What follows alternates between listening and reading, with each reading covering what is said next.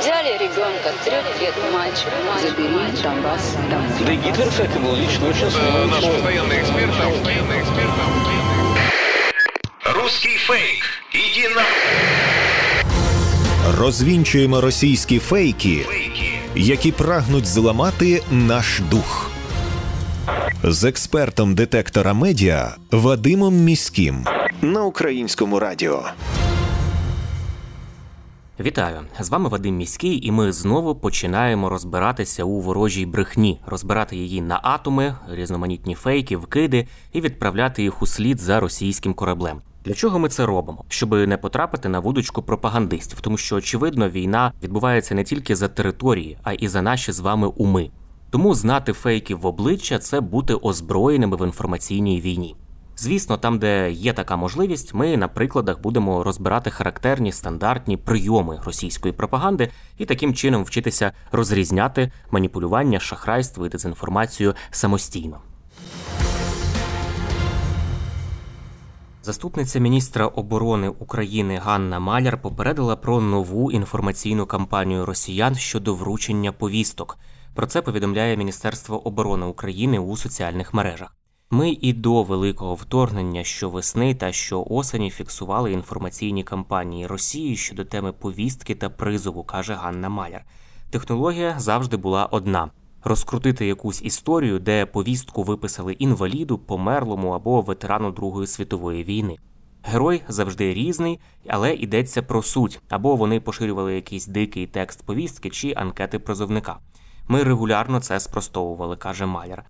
Зараз ворог трохи ускладнив свою технологію і додає історії про дивовижні місця вручення повісток та хвилі, начебто, мобілізації, розповідає Маляр. За її словами, метою ворога є дискредитація і зірвання роботи територіальних центрів комплектування та соціальної підтримки. Це колишні військомати. Заступниця міністра оборони також зазначила, що росіяни маніпулюють на страху отримати повістку і намагаються сформувати у суспільстві осуд мобілізаційної кампанії. Щодо осуду роботи ТЦК СП і військомів, то ми мусимо розуміти декілька речей, каже вона. Військомати виконують на сьогодні стратегічно важливу для оборони держави задачу. Там працюють живі люди, і вони можуть помилитися або навіть вчинити порушення. У таких випадках треба діяти правовим шляхом, пояснює Ганна Майер. Днями також вона розповіла у марафоні Єдині новини. Як іще російська пропаганда посилює свою роботу, аби завадити мобілізації в Україні?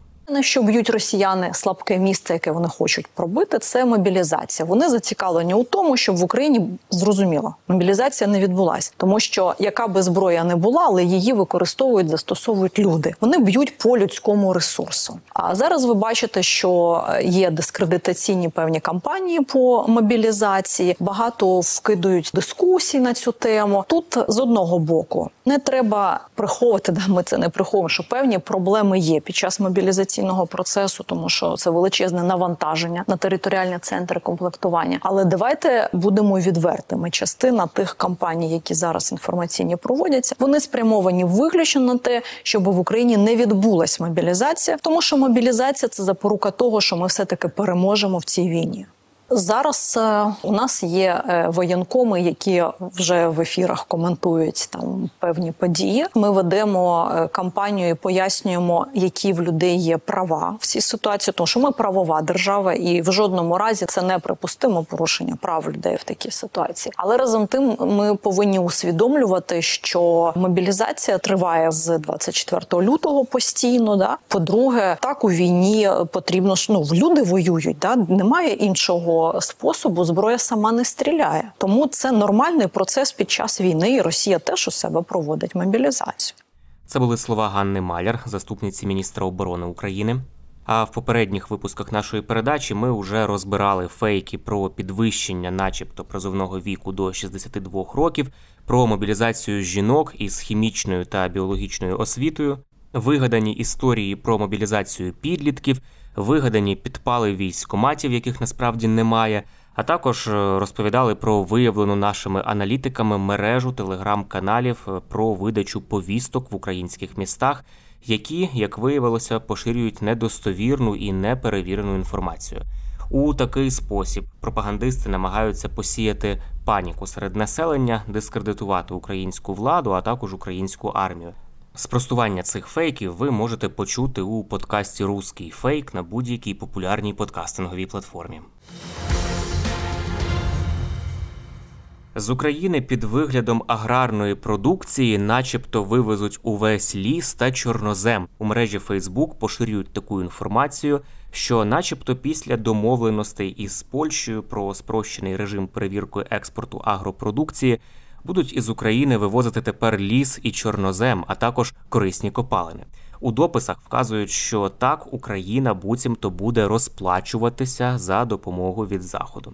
Утім, насправді жодного підтвердження, що після заборони на експорт лісу його якось почали вивозити з України, немає. Пояснює проект із перевірки фактів VoxCheck, який і виявив ці дописи у мережі.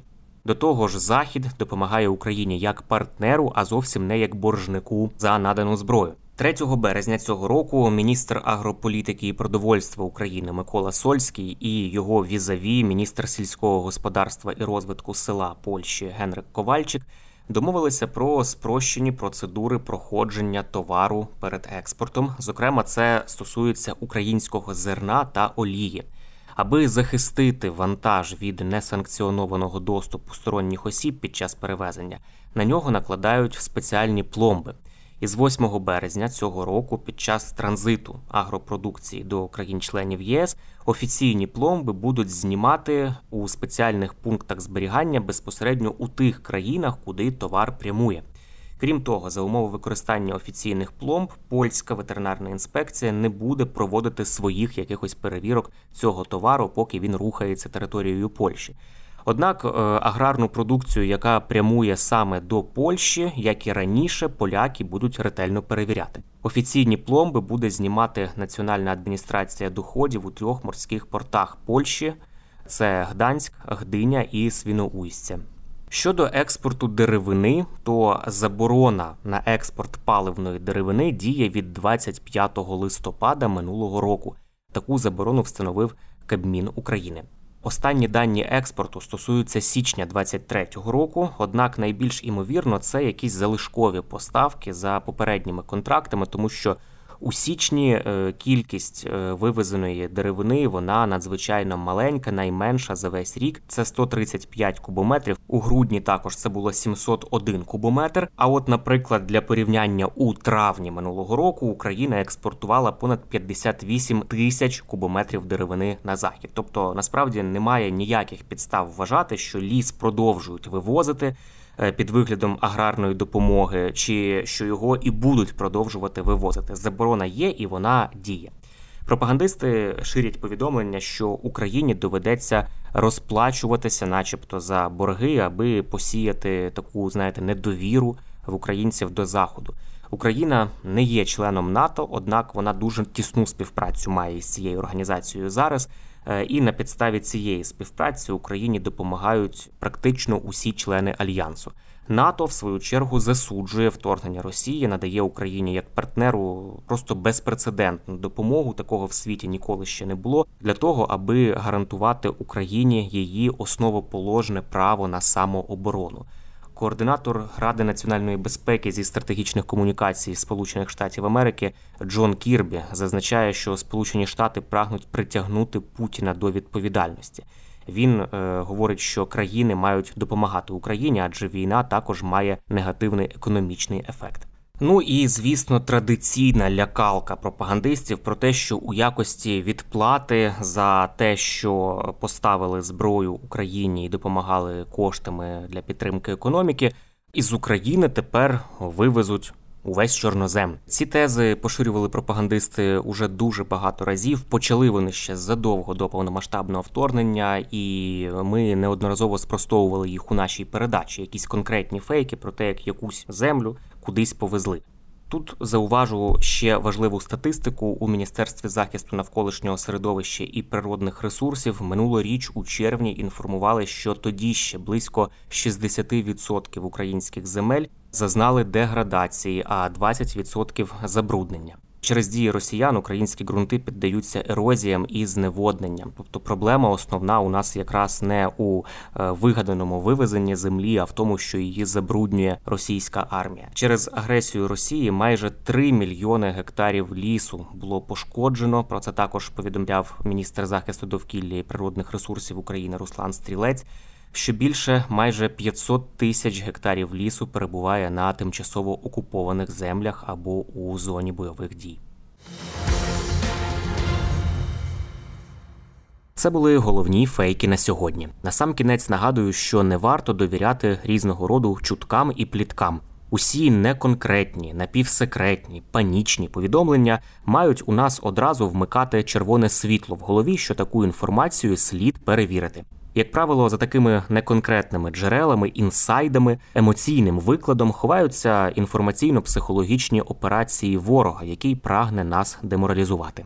Довіряти ми можемо офіційним повідомленням української влади і новинам авторитетних медіа, наприклад, суспільному мовленню. І не забуваємо, що від нашої із вами поміркованості і зваженості при поширенні різного роду інформації, а ми це робимо щодня у розмовах із друзями чи в соціальних мережах, зрештою залежить успіх всієї країни в інформаційній війні. З вами був Вадим Міський. До зустрічі.